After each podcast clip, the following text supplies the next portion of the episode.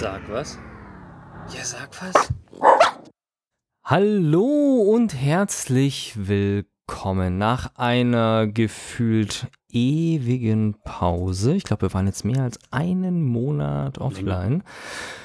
Länger. Ja, und dann sind wir äh, wieder da und das Ganze auch gleich mit einem neuen Setup, also eine kleine Änderung hier im Setup. Also ich habe alles verlernt, was ich konnte und jetzt habe ich auch noch quasi ein anderes Setup. Aber ich bin guter Dinge, das wird schon werden.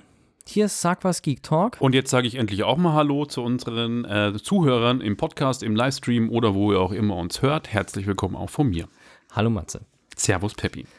Ja, und ähm, na gut, weil ich jetzt angefangen habe, kriegst du gleich das erste Thema. Ah ja, ich darf als erster. Ja, ähm, wie der Peppi schon gesagt hat, wir haben aus Krankheits- und Urlaubsgründen längere Pause gemacht, aber dafür geht es jetzt in einen super Frühling. Und wie kann man den Frühling besser starten mit, einer, als mit einer Dokumentation über unseren blauen Planeten?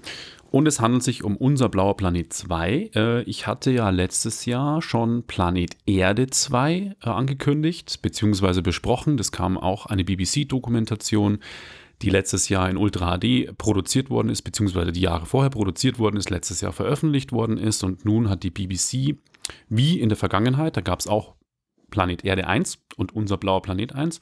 Ein Jahr später kommt es auch unser blauer Planet 2. Wie der Name sagt, ähm, geht es um Meere, um Wasser bei Blauer Planet und es sind sieben Teile insgesamt. Das Ganze lief auch vor kurzem jetzt in den öffentlich-rechtlichen, also auf ARD lief das Ganze vom 19. Februar bis letzte Woche, 26. März. Das waren sechs Episoden. Auf äh, Ultra HD Disc und auf Blu-ray gibt es allerdings sieben Episoden, weil im Original in England äh, bei der BBC liefen tatsächlich auch sieben. Warum eine Episode in Deutschland fehlt, weiß ich ehrlich gesagt nicht. Das konnte ich nicht rauskriegen. Persönlichkeitsrechte der Wale? Puh, ich habe keine Ahnung. Ähm, und es war, muss auch eine Anekdote dazu, es war die erfolgreichste ähm, Serie im letzten Jahr in Großbritannien überhaupt. Also allein 14,1 Millionen Menschen haben die erste Episode geguckt. Und äh, die, die, BBC hat ein sehr erfolgreiches Video-on-Demand-Produkt, das nennt sich der BBC iPlayer, den man leider nicht außerhalb von Großbritannien gucken kann. Die haben das echt blockiert. Und zwar Und, ziemlich gut. Ich ja, ziemlich gut. probiert. Mit nee, geht auch mit VPNs nicht. Also, da hast du echt keine Chance. Ähm, wie Netflix inzwischen ja auch, im, ähm, wenn du es versuchst, äh, über das zu machen, ähm, über VPNs. Ich, darf ich das sagen? Naja. Was denn? Ich glaube, ich habe ganz am Schluss einen Server auf der Isle of Man gefunden bei meinem Bezahl-VPN-Dienst, wo sie mir das dann zugelassen haben. Wir haben uns nämlich auch eine BBC-Serie angeschaut und okay. da gab es so Behind the Scenes. Allerdings, das war nicht der BBC iPlayer, sondern das war die Webseite. Ja, okay. und auf der Webseite ist ein Video ohne Länderschutz und der Rest war auch irgendwie so und dann irgendwie bei einem ging es, glaube ich. Ich habe es mir dann am Schluss nicht angeschaut, aber ich glaube, mhm. mit einem habe ich es hingekriegt, aber auch nicht mit der iPlayer-App. Okay. Äh, auf jeden Fall ist im BBC iPlayer Planet Erde 2 oder Blue Planet 2, wie es im Original heißt, die erfolgreichste Show überhaupt gewesen. Das ist also wirklich grandios von Abrufzahlen gewesen. Soundtrack ist übrigens von Hans Zimmer nebenbei. Wow. Ähm, und ich habe mir die Disk-Version besorgt, weil im Fernsehen ist das schon super in HD, aber ich wollte es halt dann schon in der besten Qualität ähm, gucken, wie es ist. Ähm, es geht um, die erste ist uh, One Ocean, heißt die Episode, oder ein Ozean. Da geht es um die Tiefsee, Korallenriffe, weites Blau, grüne Meere, da geht es um so Meereswälder und uh, Pflanzen unter Wasser. Mhm. Dann Küsten und eben eine Zusatzepisode, die im Gegensatz zum Fernsehen auch auf der Disk-Version eben ist, Unser blauer Planet heißt die. Ähm, ich habe jetzt zwei Episoden geguckt und es sind äh, ziemlich beeindruckende Aufnahmen, wo man sich oft teilweise fragt, wie kann man sowas drehen? Also ähm, Wale, die schlafen zum Beispiel und dann mittendrin zwischen diesen Walen durchtauchen halt, die ja normalerweise alles merken, wenn sich normalerweise irgendwie ein Mensch oder ein Schiff nähert, was ich mich mhm. frage, wie sie es drehen. Oder ähm, eine portugiesische Galeere, eine der gefährlichsten Quallen, die es eigentlich gibt, aus der Nähe gefilmt, wie sie einen Fisch fängt und dann äh, frisst. Äh, frage ich mich auch gefragt, dass die Tiere immer nicht abhauen. Wie die das filmen? Die müssen sich getarnt haben in, mit Drohnen unter Wasser, mit, die aussehen wie Fische oder so, um da ranzukommen. Das ist genau der Punkt, äh, warum ich gesucht habe. Wir haben uns nämlich äh, Unbekanntes Afrika angeschaut, auch ja. eine BBC-Serie. Und also, ich meine, ist schön, dass du dich bei BBC auch fragst, wie sie das drehen, weil du hast deutlich mehr Ahnung von Kameras als ich, weil, oder Kameratechnik als ich, weil bei diesem unbekannten Afrika sind auch Aufnahmen dabei, wo du dir denkst, wie zum Teufel? Also wirklich ein kleines Vogelnest, so ein rundes Teil und in dem Vogelnest gefilmt, wie eine riesige Käfer reinkommt und versucht, das Küken da drin zu fressen. Ja. Oder auch an den Löwen ewig nah dran und wirklich in Großaufnahme wie eine Eidechse an dem Löwen entlang läuft und solche Geschichten. Also wir sind beide da gesessen und haben uns gesagt, wie zum Teufel haben sie das gemacht? Schön, dass du das auch, äh, dass das Ja. da auch so ist, ja. Also es gibt ein Making-of, das habe ich noch nicht gesehen. Ähm, was mir ein bisschen auf, negativ aufgefallen ist bei unser Blauer Planet 2 im Gegensatz zu Planet Erde 2, wo wirklich alle Aufnahmen meiner Meinung nach in Ultra HD produziert worden sind, gestochen scharf sind und auch nicht komprimiert, mussten sie, glaube ich, da extrem, ich meine, unter Wasser drehen ist immer schwierig, weil Mhm. du hast ein, ein Element, wo der Mensch nicht gebaut ist dafür, du hast auch schlechte Lichtverhältnisse oft. Das ist aber auch faszinierend weil auch ähm, der Sprecher sagt, dass sie Aufnahmen machen konnten, die vor zehn Jahren technisch einfach nicht möglich waren. Sie haben gezeigt, wie eine riesige Menge von Rochen den Meeresgrund aufwirbelt, um Plankton nach oben zu bringen. Und das Plankton fängt dann an zu leuchten. Und diese Aufnahmen haben sie gemacht, natürlich mit extrem langer Belichtungszeit, was dann bei Videoaufnahmen dazu führt, dass du so Nachzieheffekte hast. Aber es sieht so cool aus, mit geiler Musik unterlegt, wie diese Plankton ähm, mit den Rochen zusammen, wie das leuchtet und die Rochen dann fliegen. Also es sieht äh, ziemlich cool aus. Ähm, Okay. und bei manchen Aufnahmen ist es eben so, sie haben sicher tierschutzmäßig alles in Ordnung, aber Kameras an Walen oder Delfinen angebracht und dann mit denen mitgeschwommen. Und da merkt man dann, das ist vielleicht eine GoPro gewesen, die ja 4K kann oder Ultra HD, aber dass da bei schnellen Bewegungen die Kamera dann einfach anfängt von der Datenrate, dass es nicht mehr reicht und dann hast du die Wellen, Wellen und äh, Luftblasen sind das Schlimmste, was Videokompression machen kann, weil sie es ziemlich viel bewegt vom Inhalt her. Okay. Da merkt man dann tatsächlich, wie es anfängt, ein bisschen zu pixeln, also Kompressionsartefakte. Sieht was, dann das Bild eigentlich ein bisschen, wenn man Ultra HD über Wasser sieht und Sturm und Wellen und Boote und alles und die Fische so und dann auf einmal kommt so eine Aufnahme rein, stört mich persönlich ein bisschen, weil es das bei Planet Erde nicht gab. Aber grundsätzlich muss man eigentlich diese Doku gesehen haben, weil die Bilder so wahnsinnig geil sind, wo du dich fragst, wie sie es gemacht haben, wie wir gerade schon besprochen haben, und auch eben Sachen, die man nicht wusste. Also wirklich über gewisse Tiere, wo ich nie wusste, das gibt zum Beispiel Stachelmakrelen. Das sind Makrelen, dachte ich immer, so kleine Speisefische, aber die sind riesig groß. Die filmen sie, wie die junge Vögel, die gerade das ähm, Fliegen lernen, wie die sie ähm, fangen oder beziehungsweise essen, fressen. Die Stachelmakrelen schwimmen unter Wasser, können die Flugbahn des Vogels berechnen und springen richtig aus dem Wasser. Und das haben sie in Highspeed-Kameras aufgezeichnet und die fressen dann den Vogel. Also es sind Wow. in der letzten, in den Plan Blue Planet 1 war es, glaube ich, ein weißer Hai, der Robben vor der Küste von Argentinien frisst und aus dem Wasser springt. Diesmal sind es die Stachelmakrelen anscheinend.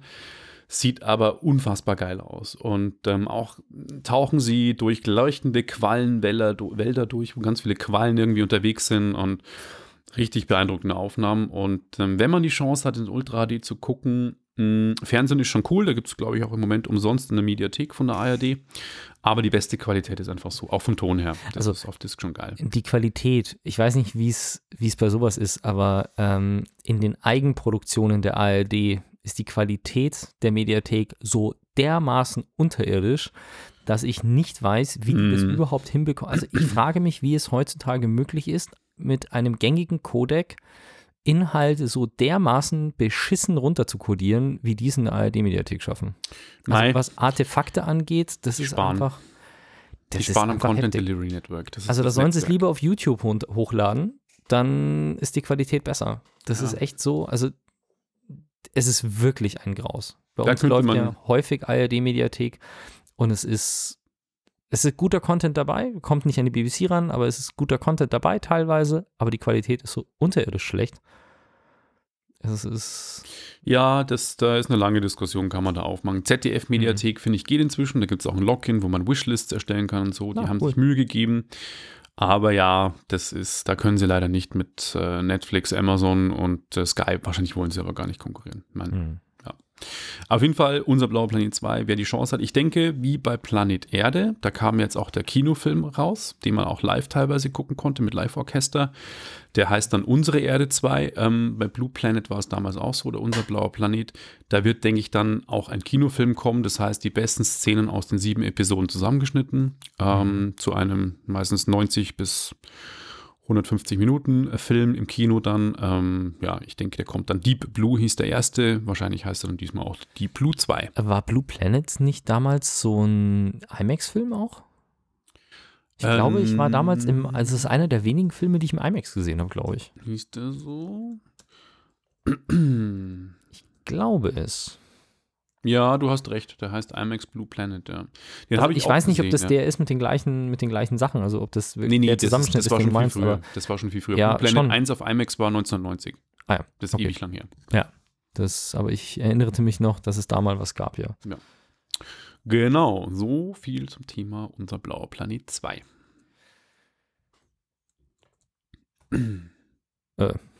Das, Happy so, ist verwirrt. Peppy hat eine Kapitelmarke gesetzt und geht jetzt zum nächsten Thema. Ähm, USB-C. Mhm. Ich mag USB-C. Es ist ein cooler Anschluss. Vor allem, das Geilste an USB-C finde ich, man kann ihn reinstecken, wie rum man will. Das war bei USB ja immer so ein bisschen nervig, den richtig rum reinzustecken. Also Richtig. sowohl USB als auch Micro, als auch Mini, als auch was weiß ich, USB ist immer und USB-C, genauso wie Lightning von Apple, kann man einfach in beide Richtungen reinstecken und, ins Gerät. Und das ist echt super.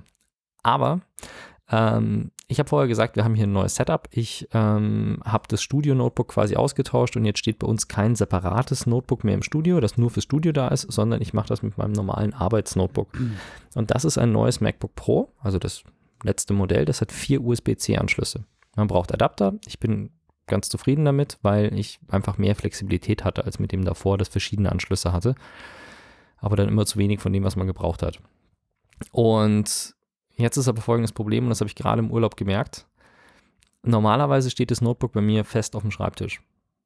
Hm. Und im Urlaub hatte ich halt keinen Schreibtisch dabei, deswegen liegst halt mal auf dem Sofa und ich habe mir extra eine USB-C-Festplatte gekauft, also eine schöne SSD mit USB-C auf USB-C-Kabel, dass du halt nur ein Kabel brauchst, keine Adapter und steckt das ein und super schnell, sodass man live drauf schneiden kann.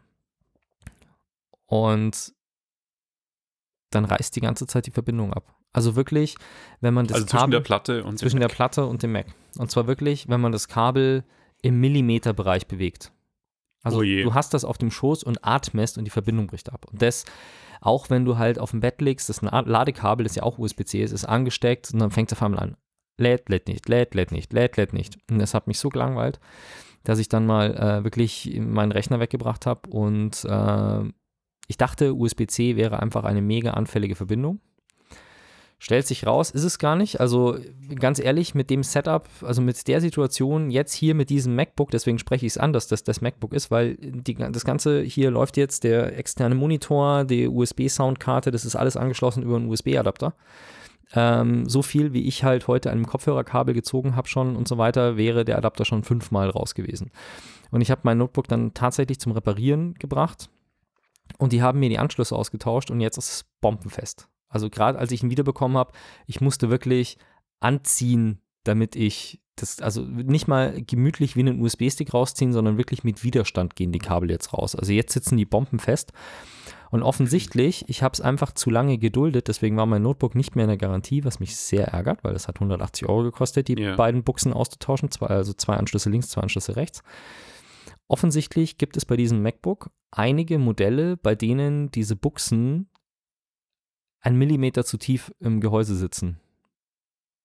Ah, und dann ist Was- der Kontakt natürlich nicht mehr. Was aber anscheinend schon ein Produktionsfehler ist oder bekannt ist, dass es eine Serie gibt, bei denen das passiert ist. Ähm, und da muss ich jetzt mal, also ganz ehrlich, das, jetzt wird es ein Apple Round, aber ich habe jetzt wieder die Erfahrung gemacht, immer wenn ich im Urlaub bin, Mhm. hat mein Auto danach eine Macke. Letztes Jahr stand mein Auto drei Wochen rum, dann war die Batterie kaputt. Also die, die für die Start-Stopp-Automatik. Ich bringe mein Auto in die Werkstatt. Ja. Die sagen, oh ja, tut uns leid, Garantie ist abgelaufen, wir machen es aus Kulan auf Kulanz. Dieses Jahr habe ich das Auto fahren lassen. Mein Arbeitskollege ist mit dem Auto gefahren, äh, während ich weg war. Und wie es so ist, bei ihm funktioniert das Auto wunderbar. Ich komme an, stecke den Schlüssel rein, Motorkontrollleuchte geht an und es ist eine Klappe im Auspuff kaputt. Im Ernst? Ich fahre in die Werkstatt, die schauen sich das an, rufen mich am gleichen Tag an und sagen, passen Sie auf, wir haben das Ersatzteil nicht da. Sage ich, gut, lassen Sie es bis Montag stehen. Äh, war das Auto bis Montag da. Das Auto hat jetzt unterdessen seit über einem Jahr keine Garantie mehr. Es ist irgendeine Abgasführung, irgendeine Klappe kaputt. Hat nichts mit Standschaden, gar nichts. Die ist einfach kaputt gegangen. Die haben das auf Kulanz repariert. Die haben mir das Auto gewaschen. Die haben es innen drin sauber gemacht, quasi noch als Entschuldigung. Und dann hat er mich noch angerufen und hat gesagt, okay, passen Sie auf, sollten Sie Post von uns bekommen, von der Zentrale, weil es gibt eine Rückrufaktion für Ihr Fahrzeug, etwas an der Lenksäule, äh, Kleinigkeit, die ausgebessert wird, ähm, können Sie wegschmeißen, haben wir schon gemacht. Also wenn an meinem Auto irgendwas ist, kriege ich eine Benachrichtigung und sie sind äußerst kulant, sie machen das umsonst bei den Rückrufaktionen, auch sonst, die sind einfach sehr, sehr kulant. Bei meinem Notebook ist offensichtlich bekannt, dass es was gibt. Ich habe ends die Probleme und bin schon am Verzweifeln mit USB-C, weil diese, diese Adapter einfach, ich habe teilweise schon Adapter ausgetauscht, weil ich mit einem Adapter zum Beispiel mega Probleme habe, überhaupt ein Bild auf dem Beamer zu bekommen. Und ich dachte einfach, das ist ein scheiß Beamer oder der Adapter ist scheiße oder sonst irgendwas. Offensichtlich hatte mein MacBook seit Anfang an eine Macke. Ja. Und nachdem die in der Werkstatt das Problem schon kannten, bin ich offensichtlich nicht der Erste, der das hatte, weil es gibt eine ganze Baureihe. Ich meine, bei Seriennummern von Notebooks, ich bin mir ziemlich sicher, dass Apple weiß, welche Seriennummern betroffen sind. Ja. Und ich habe das bei einem Apple-lizenzierten Servicepartner gekauft. Ähm, das heißt, es ist mit Sicherheit dokumentiert, dass dieses Gerät zu diesem Händler gegangen ist. Und es lässt sich nachvollziehen, wer das ist. Dann sollen die mich halt äh, benachrichtigen. Oder es dann zumindest letzten Endes einfach stillschweigend sagen, okay, alle Service, zertifizierte Servicepartner, wenn so jemand kommt, macht das bitte auf Kulanz, wir übernehmen die Rechnung. Ich habe jetzt 180 Euro dafür gezahlt, dass ich eine scheiß USB-Buchse drin hatte, die ich nicht kaputt gemacht habe, weil das ist Das auf ist ein beiden Witz. Seiten, und es war ja auf beiden Seiten so. Ja.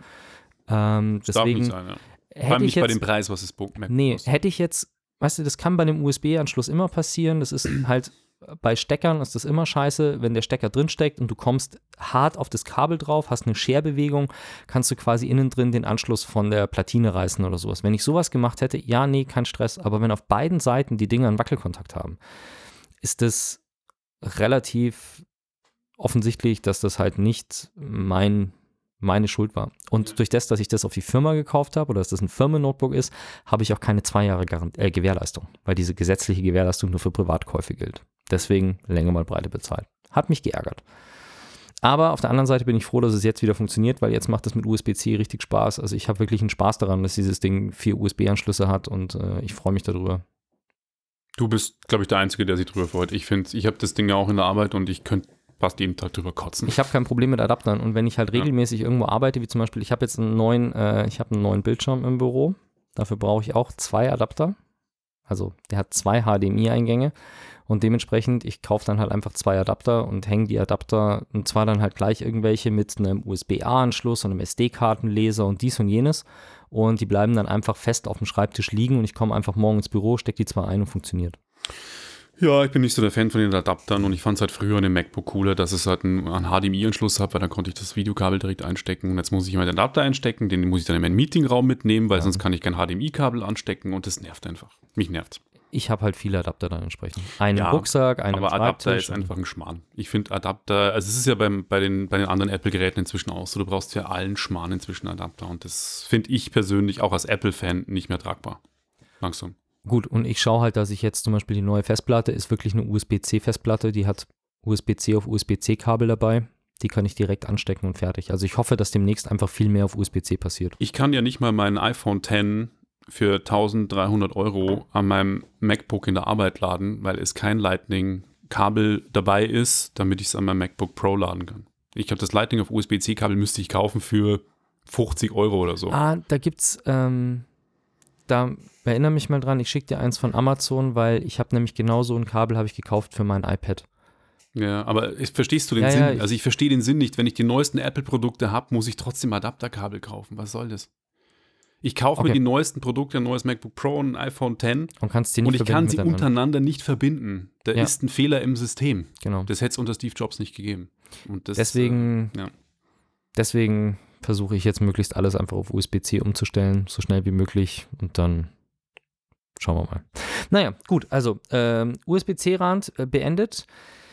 Das nächste Thema ist mal wieder ein Spiel und ähm, da haben wir beide was von, glaube ich. ja, deswegen finde ich es ganz cool, äh, mit dir darüber zu diskutieren, wie du Far Cry 5 findest, wie deine Meinung zu Far Cry 5 findest, weil ähm, scheiden sich so ein bisschen die Geister in unserer Multiplayer-Gruppe, die ja immer wieder gerne Spiele diskutiert, wird äh, von vielen Leuten gerade gespielt. Ähm, die Ratings, sage ich jetzt mal vorausgleich, gehen von 73, was ich gelesen habe, bis 89.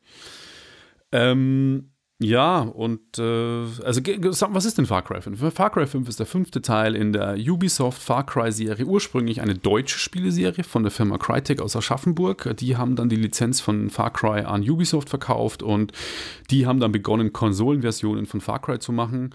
Es gab ein äh, unsäglich schlechtes Far Cry Primal, das kam zwischendrin raus, das zählt nicht offiziell zur Serie, das hat äh, in, ähm, wie es der Name sagt, in der ähm, wie sagt man denn, Primal übersetzt, mein Gott. Äh, Jetzt ist mein Mikro wieder an. Primal. Steinzeit. Ste Steinzeit, ja, genau.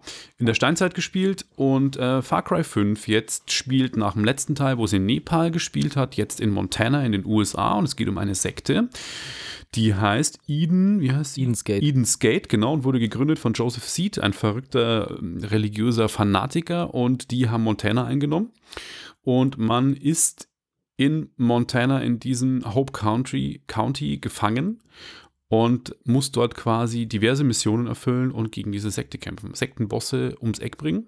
Im Prinzip so ein bisschen aufgebaut wie Ghost Recon oder auch die Assassin's Creed-Reihe. Das heißt, immer wieder eigentlich gleiche Missionen, aber leicht abgewandelt an anderen Orten. Ja, so Stationen befreien und Genau. so Geschichten. Ja. Richtig. Und ähm, irgendwelche Nachschubtrucks in die Luft springen, Geiseln befreien, ähm, aber auch abgefahrene Missionen, wie zum Beispiel irgendwelche Kühe ums Eck bringen oder Eier irgendwo holen für so ein Fest, für eine Eierfeier. Stimmt, Also- also, Eier im Sinne von Stierhoden. Genau. Äh, da versuchen sie so ein bisschen auf GTA zu machen, ohne dass es ihnen, finde ich, gelingt, äh, GTA so richtig vom derben Humor zu kopieren oder richtig hinzukriegen. Äh, ja, das Ganze hat einen äh, Koop-Modus, mit dem man quasi zu zweit gegen die Sekte kämpfen kann. Ähm, und dann gibt es noch äh, diverse Multiplayer-Modi, Arcade, da wo man dann äh, entweder zu zweit gegen Bots kämpfen kann. Das ist der Koop-Modus, der geht aber nur zu zweit, unverständlicherweise nur zu zweit. Und ansonsten gibt es noch äh, Deathmatch und Team Deathmatch Modi, aber die so wirklich nicht Spaß machen. Online habe ich noch gar nichts ausprobiert. Oh, das ist, äh, naja. Ähm, Ich habe jetzt zu angeln angefangen. okay, ja, interessiert mich gar nicht. Also ich finde ähm, diese ganzen Nebenspiele teilweise, ich, ich, ich sag's mal, wie es ist, mich hat das Spiel enttäuscht. Ich habe von dem Spiel echt viel erwartet. Es sieht grafisch absolut bombastisch aus, wie eigentlich fast alle Ubisoft-Spiele, die auf der gleichen Grafik-Engine basieren, wie Assassin's Creed oder Ghost Recon, aber ähm, ich finde, aus der Story hätten sie wesentlich mehr machen können, weil die so ein bisschen, äh, ja, sie ist nicht kritisch genug. Da haben sie sich, finde ich, nicht getraut. Die Gegner-KI ist teilweise ziemlich krass dumm. Also die, die laufen an dir vorbei und sehen dich nicht. Das ist auch in den, allen Tests eigentlich immer erwähnen sie die Gegner-KI. Äh, ich finde, die Missionen machen nicht so viel Spaß wie in Ghost Recon und vor allem der Koop-Modus. Warum kann ich dieses Spiel nur zu zweit spielen? Und vor allem, wenn ich es zu zweit spiele, werden die Missionen dem, der nicht Host ist, also der nicht Gast, der nicht das Spiel aufmacht, die werden ihm nicht angerechnet. Der verliert den Fortschritt.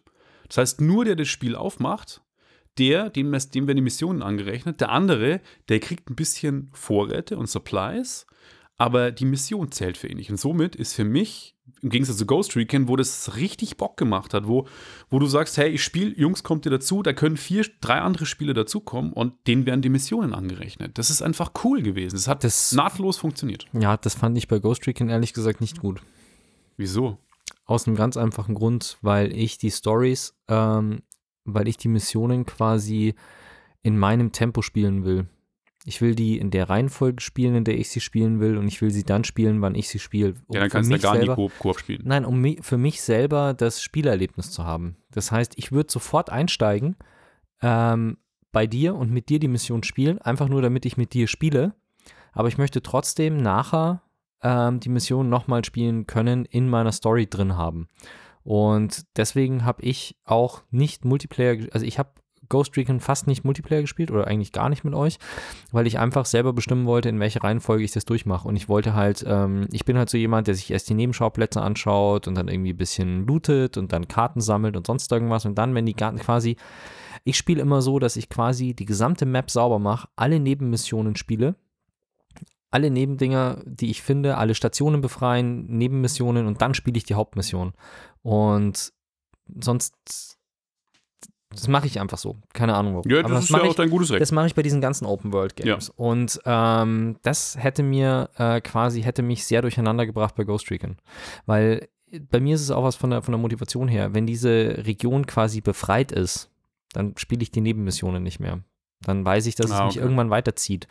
Weil danach auch in den Spielen vom Storytelling her meistens, wenn du danach noch irgendwelche mit irgendwelchen Charakteren interagierst oder sonst irgendwas, die schicken dich immer direkt weiter und sagen so, okay, und jetzt kommen wir dahin und mach da weiter und da und dann, das, das mag ich irgendwie nicht so gern. Deswegen ähm, würde ich, also wenn das bei mir dann nicht gespeichert wird, würde ich äh, Far Cry sofort, wenn jemand sagt, hey, hast du Bock zu spielen, sofort reinspringen und fertig, ja, klar.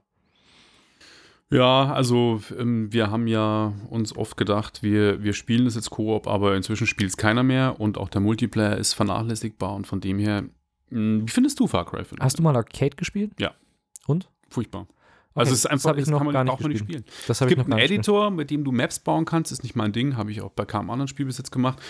Das ist schon lustig und es ist auch so mit einem geilen 80s-Flair aufgebaut, dass du ähm, so ein bisschen Pixel-Grafik in den Ladebildschirmen hast, aber wir haben Team Deathmatch gespielt. Es hat sich sau langsam gespielt, weil ich finde, First-Person-Ego-Shooter, die weniger als 60 Bilder pro Sekunde haben, brauchst du nicht mehr spielen. Wenn du Call of Duty, Battlefield und wie sagen, alle du bist aber auch Call of Duty Nee, das sagt aber jeder. Also First-Person-Shooter mit 30 Bildern pro Sekunde ist einfach heutzutage.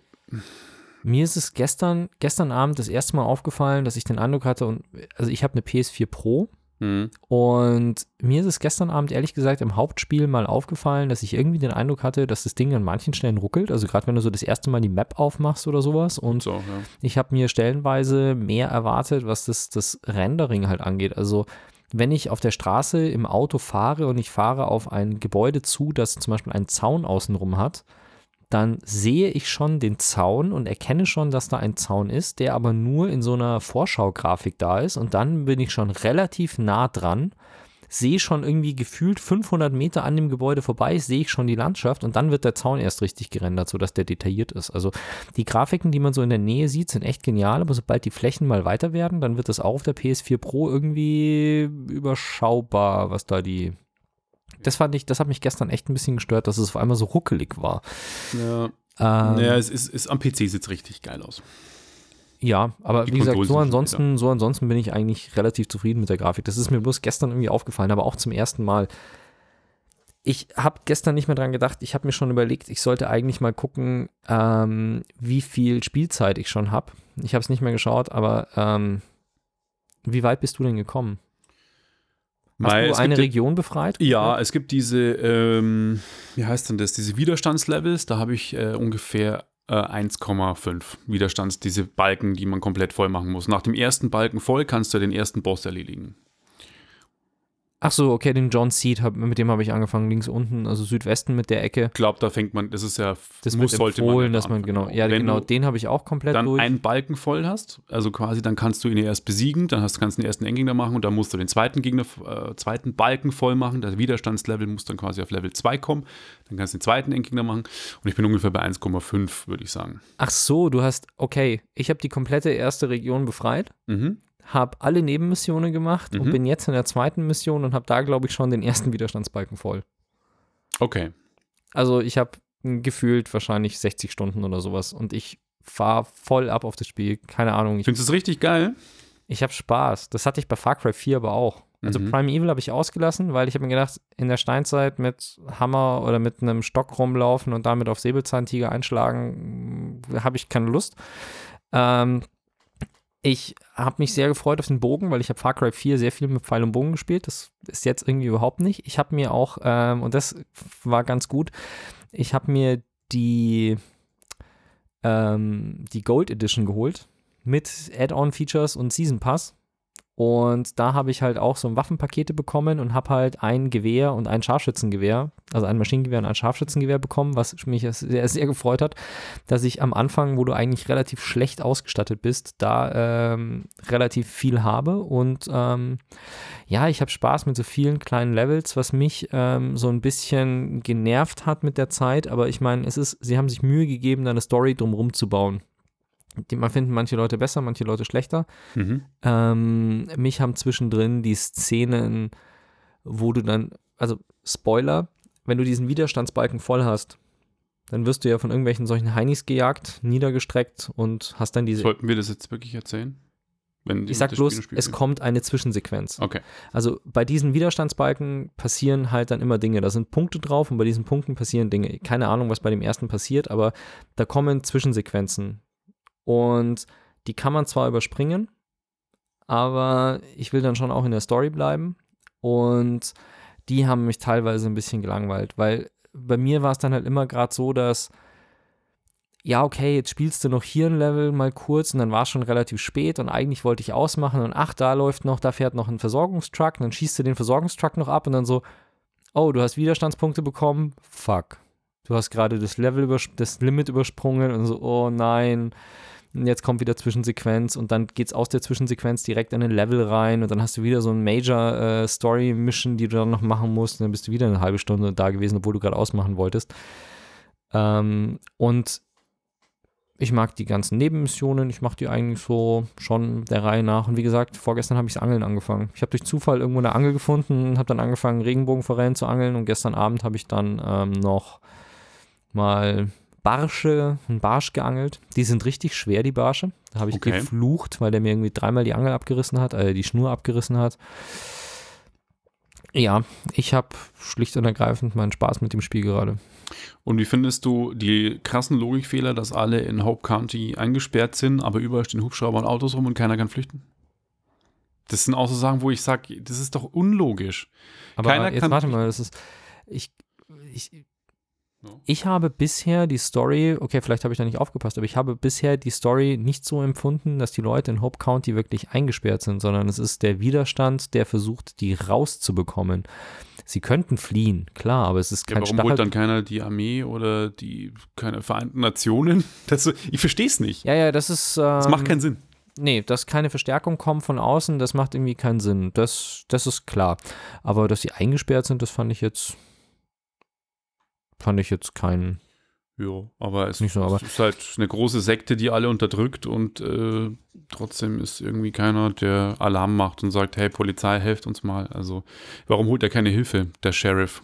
Ja, Das macht wirklich nicht so viel Sinn. Ja, sie müssten einfach bloß in den Hubschrauber steigen, rausfliegen und dann Verstärkung Die holen. Nationalgarde holen und das Hope County wieder den normalen Bürgern geben. Ja. Äh, was ich ja lustig finde bei dem Spiel ist, dass ein sehr, sehr großer Kritikpunkt oder nicht Kritikpunkt, sondern ein sehr großer Diskussionspunkt an dem Spiel ist die Tatsache, dass es in Montana spielt. Denn die anderen Teile von Far Cry bisher haben halt ähm, in anderen Ländern gespielt. Also der Far Cry 4 war so in, ich würde mal sagen, es war Nepal. Also ich meine, es hieß anders, aber es war Nepal. Und die Teile davor, ich glaube, ich habe Far Cry 1 gespielt, das war ja auf irgendeiner einsamen Insel auch oder irgendwo halt abseits von, von, von hier und da. Ähm, ja, ich weiß auch nicht. Mich stört es nicht, dass es in Montana ist. Äh, ich bin aber auch kein Ami. Ne? Das, ja, mein Gott, wenn man sich daran stört, die Amerikaner haben ja auch immer fiese Spiele gemacht im Irak oder sonst irgendwas. Also Ja, eben. her. Also da kriegen sie jetzt mal, kriegen sie mal eins zurück, finde ich jetzt. Aber wie gesagt, ich äh, feiere es momentan komplett und gerade auch dieses, es ist ein bisschen was zu tun und es ist nicht so mega komplex. Die Steuerung ist relativ simpel, die Waffen sind nicht zu äh, so mit mega äh, ausbauen und sonst irgendwas. Ich bin unterdessen in dem Bereich, wo ich gutes Geld habe, dass ich halt nicht wegen jedem äh, Dollar für Munition dreimal gucken muss, ob ich mir das leisten kann oder nicht. Also ich bin gerade auf einem Level, wo es richtig Spaß macht. Gut, ich werde es durchspielen und dann sofort verkaufen. okay. Dann können wir eigentlich weitergehen, oder? Richtig, zum nächsten Thema. Das Thema hat aktuell noch einen Rechtschreibfehler in der Überschrift. Das wäre Den habe ich schon ausgebessert, Ach, den du hast du schon ausgebessert. Okay. Ähm, korrekt geschrieben heißt es keine Palmen oder keine Palme für Netflix. Mhm. Und dabei geht es um die Filmfestspiele in Cannes. Da hat Netflix nämlich keine Palme bekommen. Und zwar nicht, weil die Eigenproduktionen nicht gut genug gewesen wären, sondern sie durften gar nicht antreten. Oder sie, die Filme wurden Dürfen gar nicht nicht, sie dürfen nicht mehr antreten. Die Die Filme, durften letztes Jahr? genau, sie durften letztes Jahr, haben da auch Palmen bekommen. Sie hätten, oder? Sie haben letztes Sie haben Jahr letztes Jahr eine bekommen, glaube ich. Genau, sie hätten dieses Jahr mit Sicherheit auch wieder Kandidaten gehabt, die im Wettbewerb teilgenommen hätten. Ob sie gewonnen hätten oder nicht, weiß man ja nicht. Aber Netflix ist vom den Filmfestspielen in Cannes ausgeschlossen und von der Ja. Preisverleihung oder vom Wettbewerb für die Goldene Palme. Ähm, ja, vielleicht weißt du da mehr als ich, also wahrscheinlich weißt du mehr als ich. Was ich äh, gelesen habe in der Gala, Ist, äh, du outest dich jetzt hier als. Gala-Leser? Beim Nein. Friseur oder was? Ich habe neulich Flipboard einfach mal wieder aufgemacht und habe so durch die, die Film-News bei Flipboard durch und da war dieser Artikel aus der Gala halt tatsächlich drin. Das ist mir jetzt irgendwie ähm, gestern dann beim Übertragen aufgefallen, dass ich da Gala zitiere. Naja, auf jeden Fall ist es wohl so, dass sich die Veranstalter von, also offensichtlich richtet sich Cannes an Kinofilme. Die Goldene Palme von Cannes, da geht es um heißt es auch so. die Filmfestspiele. Nee, Das die Problem für mich ist- Namen auch, ja. Okay, äh, weil so, wenn ich einfach nur Filmfestspiele von Cannes höre, ergibt sich für mich daraus nicht, dass es äh, Kino ist, weil für mich nicht jeder Film automatisch ein Kinofilm ist. Also das, das mag sein, dass das in anderen... Be- Fernsehfilme. Ja, so. Und ähm, die Diskussion an der Geschichte ist jetzt schlicht und ergreifend durch das, dass Netflix seine Filme nicht im Kino ausstrahlt oder nicht im Kino zeigt. Oder, ich glaube, wenn sie sie im Kino zeigen, sind sie trotzdem in VOD verfügbar. Ja. Gab ja welche.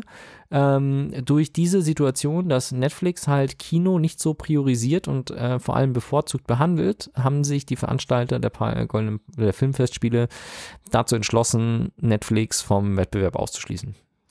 Es ist halt so, dass ähm, die französischen Kinos ähm, sch schwierige Aufnahmekriterien für ihre Filme haben. Und Netflix hat, glaube ich, angeblich sogar versucht, die Filme ins Kino zu bringen. Es hat aber nicht geklappt.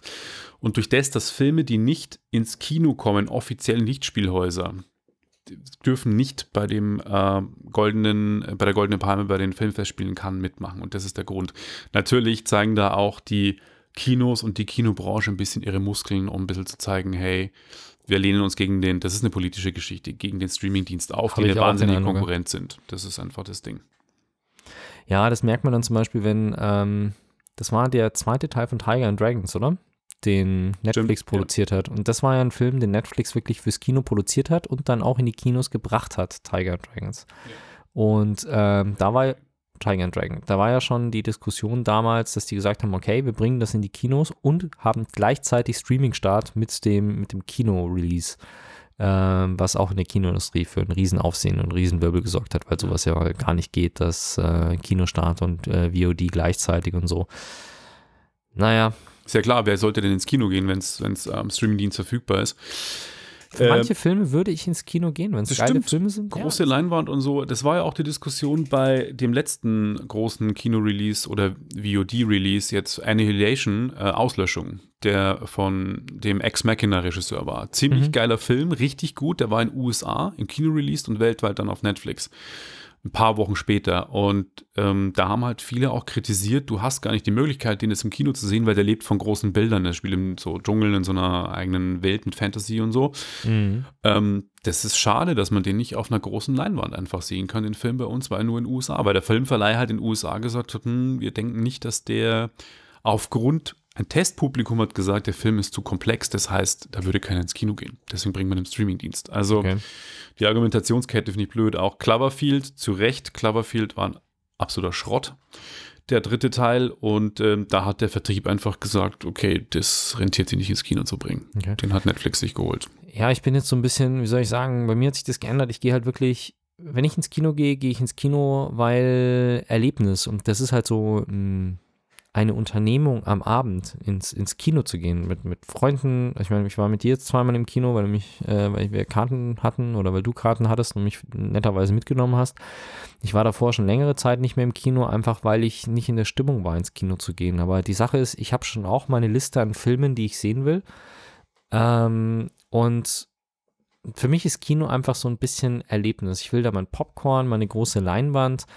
Ähm, zwangsweise musste ich manche Filme dann zu Hause gucken, weil ich einfach nicht dazugekommen bin. Also ich halt gewartet, bis sie im VOD irgendwo verfügbar waren, bis ich sie dann mieten konnte bei, bei Amazon. Also zum Beispiel Doctor Strange oder Spider-Man oder Tor 3, das waren alles so Filme, die ich im Kino irgendwie verpasst habe, weil ich es einfach nicht auf die Reihe bekommen habe, hinzugehen. Und da musste ich halt dann warten. Die haben mir im VOD auch gefallen, als ich die jetzt mieten konnte. Mhm. Aber ja, Mai, es ist halt, wenn ich für einen Film ins Kino gehen will, dann gehe ich für diesen Film ins Kino, auch wenn es den schon auf Netflix gibt. Und wenn, ja, Weil, also zum Beispiel in Star Wars Return of the, nee, The Last Jedi, das muss man eigentlich im Kino gesehen haben, weil den Film kriegst du auch, wenn du Dolby Atmos Anlage zu Hause hast, eine riesige 70 Zoll Glotze, der wirkt im Kino einfach geil. Weil du wirklich den, das Gefühl hast, du bist in Raumschlachten und das Bild ist so groß, das kriegst du zu Hause nicht hin. Ähm, als wir in Criminal Squad waren, ist mir aufgefallen, dass die Schussszenen einfach von den, wie die Intensität der Maschinenpistolen und Gewehre und Pistolen generell rüberkommt. Das kriegst du selbst mit einer guten Anlage zu Hause sehr schwierig hin, wenn du es überhaupt machen kannst, weil dir sonst die Nachbarn aufs Dach steigen oder es geht, es geht teilweise wirklich nicht so und es ist halt einfach, ja, Mai, ein House of Cards brauche ich nicht im Kino sehen als Serie, ähm, aber halt große Produktionen sollte man halt schon im Kino sehen, weil sie einfach geil sind. Ähm, das Kino überlegt sich ja immer was. Ich meine, Lightshows und Popcorn, wie du sagst, bequeme Sitze, geiler Ton mit Dolby Atmos oder so, kannst du zu Hause teilweise nicht nachbilden. Ja. Und damit würde ich sagen, wir haben uns eine kleine musikalische Pause verdient. Richtig, und zwar geht es diesmal um ein Album aus München, wie soll es auch anders sein? Es gibt bayerischer Hip-Hop und äh, der Tobi ist ein guter Arbeitskollege von mir und der hat äh, zusammen mit DJ Dev Crew, er heißt Da Schrax und äh, der DJ Dev Crew ist sein DJ, die haben klassisch, ein Rapper und ein DJ, ein Album rausgebracht. Ähm, und dieses Album äh, kam vor kurzem raus, damit waren sie dann irgendwie auch auf Tour und äh, mit Dicht und Ergreifend als Vorband. Und wir hören uns jetzt den Track Homecammer, den ich auch in den Show Notes verlinkt habe als YouTube-Video. Und nach dem Track sind wir dann zurück.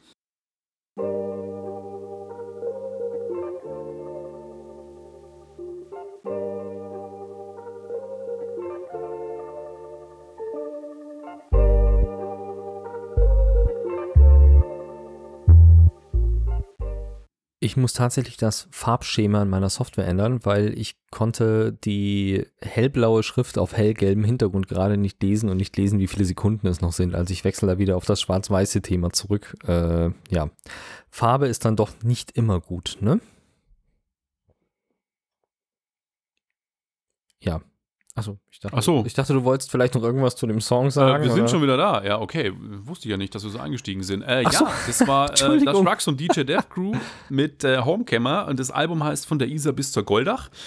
Es ist, äh, im Mundartalben sind ja immer in diskutabel, würde ich sagen, aber ich fand es ziemlich cool. Äh, auch Leute, die nicht unbedingt auf Mundart-Rap stehen, fanden es ziemlich cool. Es ist angenehm, es ist eine geile Produktion, Riesenrespekt für ein erstes Album, das nebenbei so zu machen. Ich weiß ja, wie es entstanden ist und was äh, da so die Hintergrundgeschichte war.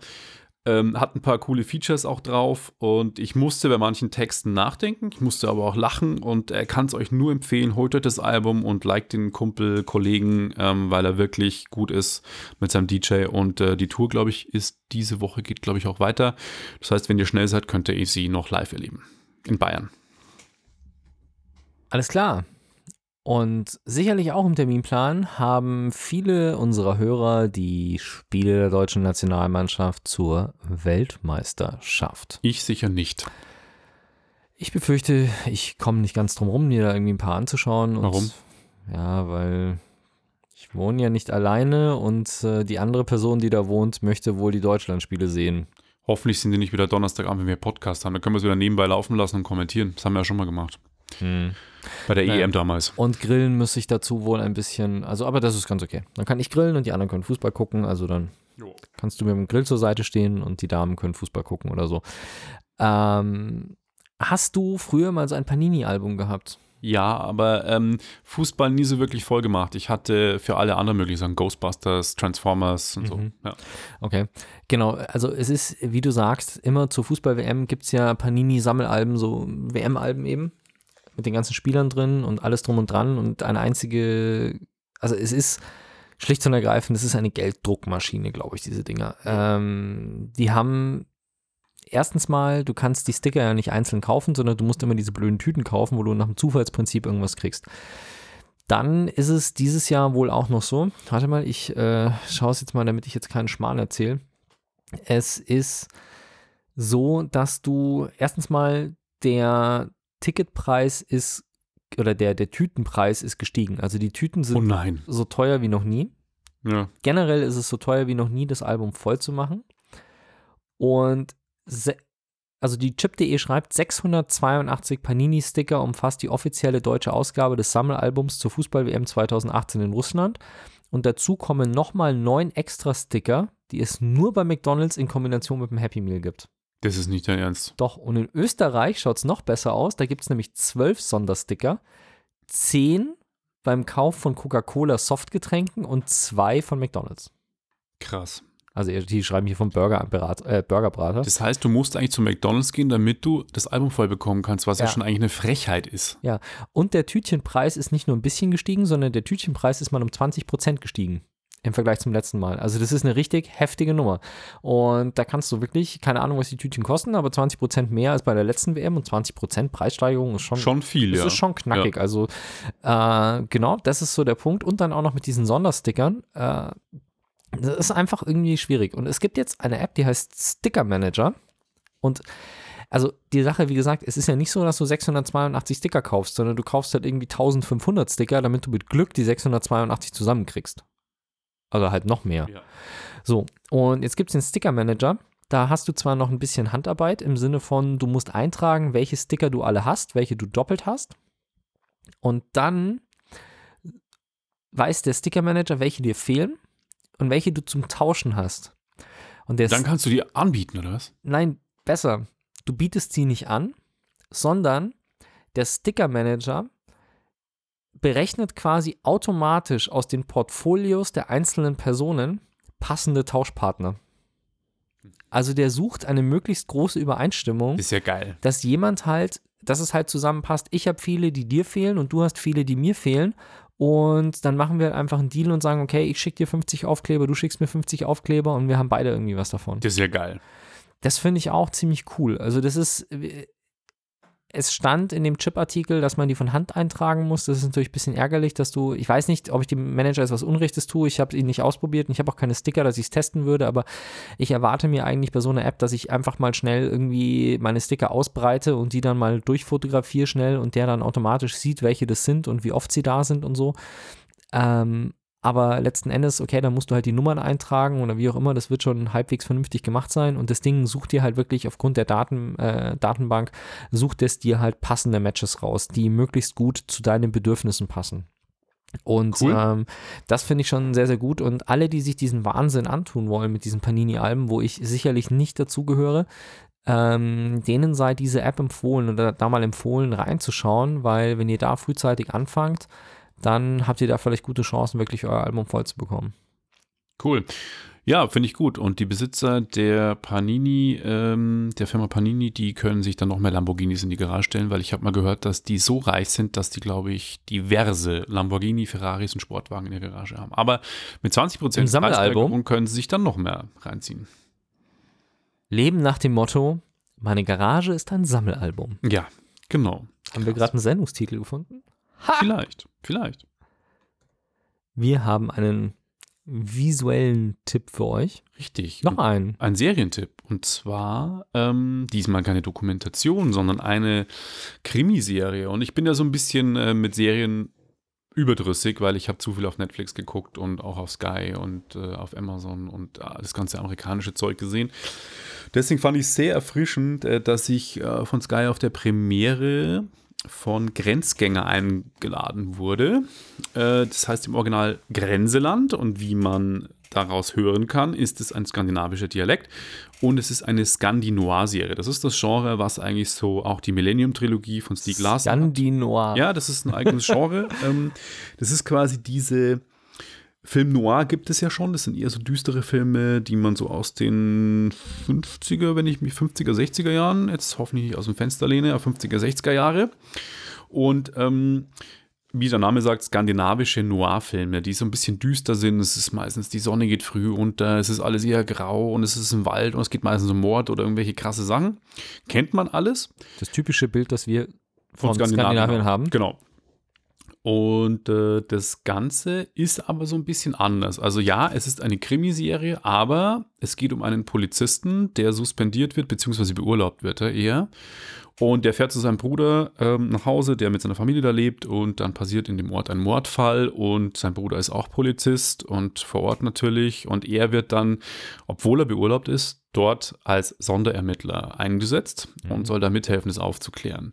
Mehr kann ich jetzt eigentlich nicht erzählen, weil sonst würde ich schon das Ende der ersten Folge fast spoilern. Okay. Aber es endet so, die erste Folge, dass ich mir dachte, boah, krass, wie wollen die das auflösen? Ähm, es ist eine Sky Original Produktion in Kooperation mit Netflix und dem skandinavischen Fernsehen. Ähm, das heißt, es wird irgendwann außerhalb Deutschlands dann auch auf Netflix zu sehen sein. In Europa oder wahrscheinlich in Deutschland, Österreich, Schweiz hat, hat Sky die Rechte. Ähm, die erste Episode steht ab morgen, also morgen geht es mit der Sendung los. Das heißt, morgen wird es linear ausgestrahlt. Und zwar, ich habe hier auch die Zeiten. Es wird morgen am 6. April um 20.15 Uhr und um 21.05 Uhr die ersten zwei Folgen ausgestrahlt und am Samstag dann schon die dritte um 21.20 Uhr. Es ist auch parallel verfügbar auf Sky On Demand und Sky Go. Aber auch für Nicht-Sky-Kunden kann man sich auf sky.de die erste Folge morgen for free angucken. Und das finde ich ziemlich cool und ich hoffe, dass das ein paar Leute nutzen, weil es wirklich spannend ist und dann vielleicht ein Probemonat Sky-Ticket oder so abschließen. Weil mich hat die Folge ähm, ziemlich überrascht und ich hoffe, dass die Serie so weitergeht. Äh, bei der Premiere war auch der Hauptdarsteller Tobias Santelmann vor Ort. Äh, ein sehr sympathischer äh, Kollege, spricht Deutsch, hat aber das Interview auf Englisch gegeben. Äh, ich fand den sehr cool. Er hat auch in Homeland früher mitgespielt und hat schon ein paar Hollywood-Folgen, ist selber Skandinavier, ist in Deutschland eine Zeit lang aufgewachsen. Und, Wie heißt der? Äh, Tobias Santelmann, findest du auch bei IMDb. Hantelmann. Santelmann. Santelmann. S-A-N-T-E-L und dann Mann mit Doppel-N. Und äh, ja, genau, das ist er. Ähm, Peppy googelt ihn gerade und ähm, hat eine interessante Filmografie, der Kollege. Hat an der Serie auch mitproduziert und ich ähm, würde sagen, ich bin auch gerade bei Serienjunkies.de, die Serien ja ähm, besprechen und die geben jetzt schon eine Userwertung von 4,5 von 5. Ähm, was aber bei der Menge der Bewertungen jetzt noch nicht so viel zählt, aber es ist auf jeden Fall gut. Also jedem, mit dem ich darüber gesprochen habe, der fand die Serie ziemlich geil. Ja, das ist mein Serientipp für morgen beziehungsweise die Zukunft. Okay. Ich muss ja gestehen, ich bin fast ein wenig schwach geworden neulich und habe mir gedacht, vielleicht musst du noch mal gucken wegen Sky, vielleicht sind da doch geile Sachen drauf und ähm, ich habe mal versucht auf der Webseite zu verstehen, welches Paket denn jetzt das passende für mich wäre und ich muss dir ganz ehrlich sagen, ich habe es nicht verstanden. Ja. Also das geht vielen so. ja, ich, ich bin zu doof, um Nö. Sky, Sky-Strukturen zu verstehen. Und das muss man jetzt aber dazu sagen, ich habe halt neben der Schule, habe ich bei Vodafone gearbeitet und Vodafone Handyverträge verkauft. Also ich bin, was die, was die Auswahl von Tarifen für Dauer, für solche Leistungen angeht, jetzt nicht ganz äh, unbefleckt. Ich habe da schon ein bisschen Erfahrung durch so, mit, mit so Tarifplänen und sonst irgendwas. Aber Sky, ich habe es nicht verstanden. Das ist ein großes Problem, was viele Kunden leider haben. Das, ganz ehrlich, das ist wirklich schwierig zu durchblicken und das müssen sie dringend vereinfachen. Ich hoffe, das passiert auch bald. Ja, weil äh, allein schon die ganzen Unterschiede zwischen, dann gibt es Sky Ticket und Sky Go und das eine ist bei dem mit drin und das andere ist da mit drin und da gibt es das Paket und das Paket und das Paket und wenn du das abschließt, dann ist das Paket und das Paket automatisch mit drin, aber nicht das und ja, ich hab's einfach nicht gerafft.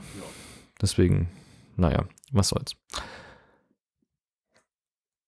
Ich hätte ein Thema, das ich schon eigentlich auf allen anderen Kanälen, auf denen ich ähm, mich äußere, äh, behandelt habe und bisher leider zeitlich nicht dazugekommen bin, das hier anzusprechen. Deswegen wollte ich euch einfach kurz mal einen, einen Rückblick geben und einen Hinweis.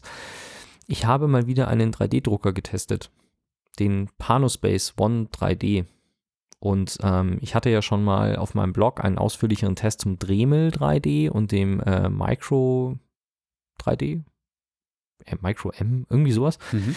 Ähm, und jetzt eben bin ich auf der Forscher in München, bin ich an einem Drucker vorbeigelaufen, der so munter vor sich hingedruckt hat. Ein ganz schickes Teil eigentlich, nicht zu groß, nicht zu auffällig. Und was mich da sehr gewundert hat, ist, der stand auf einer Bierbank. Und jetzt Bierbänke sind zwar so generell, die schmeißt du, äh, Biertisch, die schmeißt du nicht so schnell um. Ja.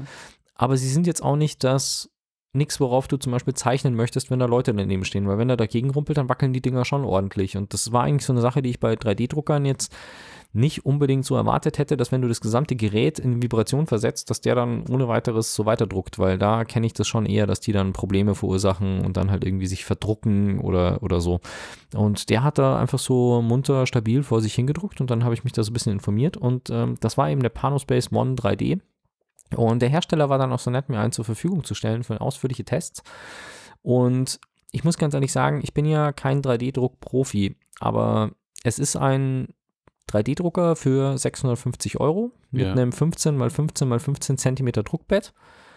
Und ich finde auf der einen Seite die Qualität des Drucks völlig okay. Ich habe dir ja auch Ja. was gemacht oder Ja. du hast auch ein paar Sachen in der Hand gehabt. Ich finde die, die Qualität von der Oberfläche her und so, die, die ist okay. Es, es, es funktioniert gut und ähm, sagen wir es mal so, der Mechanismus, wie man den ganzen Kalib wie man das Ganze kalibriert, da muss man erst einmal wirklich durchsteigen, weil den zu verstehen ist ein bisschen schwierig, wie man ihn kalibriert. Aber wenn man das einmal raus hat, dann muss ich ganz ehrlich sagen, es ist bisher der 3D-Drucker, mit dem ich die besten Ergebnisse erzielt habe. Im Sinne von, ich bekomme es, wenn er einmal richtig eingestellt ist und ich keinen Mist baue, bekomme ich es relativ gut hin, verlässliche Ergebnisse zu, zu produzieren.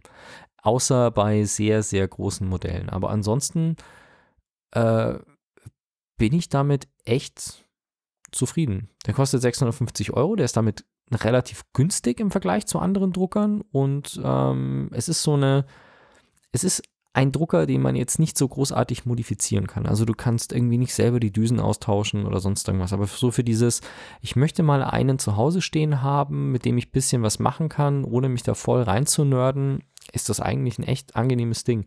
Ich habe auf meinem Blog, den habe ich euch auch verlinkt in den Show Notes, da habe ich einen kleinen Artikel dazu geschrieben und da ist auch meine YouTube-Playlist eingebunden. Ich habe nämlich einen sehr ausführlichen Test gemacht von Auspacken über Aufbauen bis hin zu Drucken, Software. Das sind insgesamt sechs oder sieben Videos, die ich zu dem Drucker gemacht habe. Könnt ihr euch da alles in Ruhe angucken. Ähm, für mich bisher bin sehr zufrieden mit dem Ding, bin froh, dass ich den mal in der Hand hatte oder in der Hand habe, weil das äh, echt für mich 3D-Druck nochmal sehr vereinfacht hat. Und äh, ich habe jetzt gerade nach dem Urlaub mit den Kollegen, die mir den geschickt haben, auch nochmal gesprochen. Und Panospace bringt jetzt quasi ein Profi-Modell noch raus, das wohl einen Dual Extruder hat, also wo du zweifarbig drucken kannst Mhm. Der ein beheiztes Druckbett hat. Das äh, ist immer ein bisschen besser vom Ablösen dann her und wie er halt anschlägt unten. Da ist das beheizte Druckbett ist besser, weil das Material nicht so schnell abkühlt und sich damit nicht so verzieht. Ähm, und er hat eine größere Druckfläche und druckt siebenmal so schnell wie der, den ich jetzt hier stehen habe. Krass. Obwohl der schon im Vergleich zu dem Dremel eigentlich okay ist von der Geschwindigkeit her. Also er ist nicht langsamer, er ist für einen 3D-Drucker, für das, was ich gewohnt bin, ist der okay. Und der andere druckt halt siebenmal so schnell und wird um die 2000 Euro kosten. Aber inklusive dann so Anbindung wollen sie machen direkt an Thingiverse oder sowas, wo du wirklich quasi auf dem Touchscreen des Druckers auf den äh, Sharing-Seiten, wo du deine 3D-Modelle tauschen kannst, dort äh, gucken kannst und dann direkt von dort runterladen kannst in den Drucker rein, solche Späße. Ja. Cool. Und als nächstes teste ich vielleicht mal ein Kombigerät, das relativ simpel ausschaut, also bloß eine Stange und eine Querstange, wo vorne ein Modul dran hängt. Und das ist ein Kombiteil, mit dem du 3D drucken, Laser gravieren und CNC fräsen kannst. Krass. Wird die große Werkstatt. Okay. So, und zum Rausschmeißer. In der letzten Episode habe ich gesagt, ich bin auf der äh, Suche einer, nach einer Möglichkeit, einen Drohnenführerschein zu machen. Ich habe sie gefunden. Gibt es ganz offiziell beim TÜV in Deutschland, kann man einen Drohnenführerschein machen. Und der wird vom Luftfahrtbundesamt anerkannt. Das ist ähm, alles überhaupt kein Problem. Habe ich dann gemacht, habe es bestanden und bin im Urlaub in Sansibar tatsächlich Drohne geflogen. Und habe ein kleines Video gemacht. Das gibt es irgendwann bei YouTube zu sehen. Und ja, ich würde sagen, Vielen Dank was? fürs Zuhören. Nö, Nö. das war's mit den Themen. Das war die erste Sendung seit ungefähr zwei Monaten, glaube ich, fast. Danke fürs Zuhören und äh, liked uns, schreibt uns, was ihr haben wollt und vielen Dank äh, für eure Treue. Danke, ciao, ciao. Ciao.